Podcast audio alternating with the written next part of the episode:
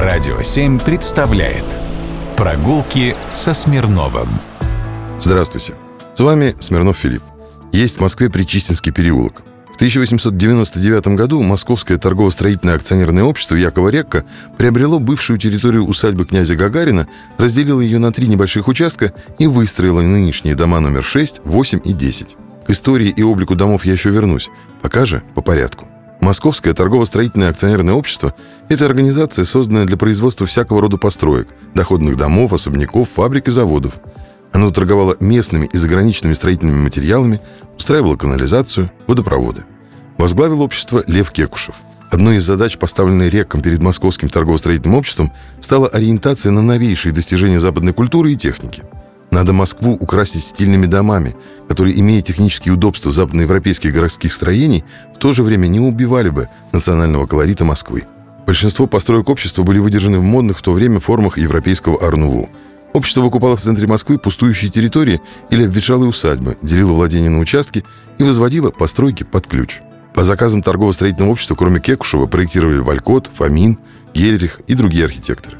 Яков Рек это предприниматель, банкир и, как сказали бы сегодня, девелопер. Принимал деятельное участие в работе Русского технического общества. Был сторонником прогресса.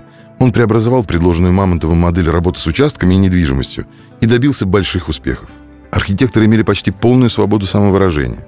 Особняки, построенные Московским торгово-строительным акционерным обществом, дали даже название архитектурному стилю – Рековский модерн. Правда, продавались они не как пирожки – Иногда внешний вид особняков и новаторские схемы компоновки их внутренних пространств отпугивали потенциальных покупателей. Но Рек и тут не растерялся. В качестве расчета за построенные в Москве дома он стал приобретать имения в Веленской, Киевской, Минской, Полтавской и Рязанской губерниях.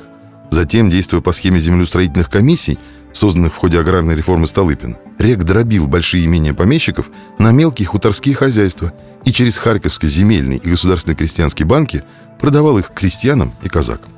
Из упомянутых мною трех домов в Причистинском переулке мне лично более других нравится дом Якунчиковой. Это дом 10. Архитектор здания Вильям Валькот. Врубель нарисовал эскизы керамических заполнений оконных откосов. Здание строилось год, и племянница Савы Мамонтова, супруга московского купца и предпринимателя Василия Якунчикова, купила его почти сразу. Так ей понравился особняк в англо-шотландском стиле с элементами Арнуву. Здание получилось образцовым, и впоследствии многие архитекторы его цитировали. Два других особняка построили позже. Дом 6 – особняк, который купил Карл Гудхель, владелец нотного издательства. Его тоже построил Валькот. А дом 6 – это дом, в котором останавливался Черчилль. Его купил в 1907 году Миндовский, текстильный магнат. Сходите, посмотрите. Прогулки со Смирновым. Только на «Радио 7».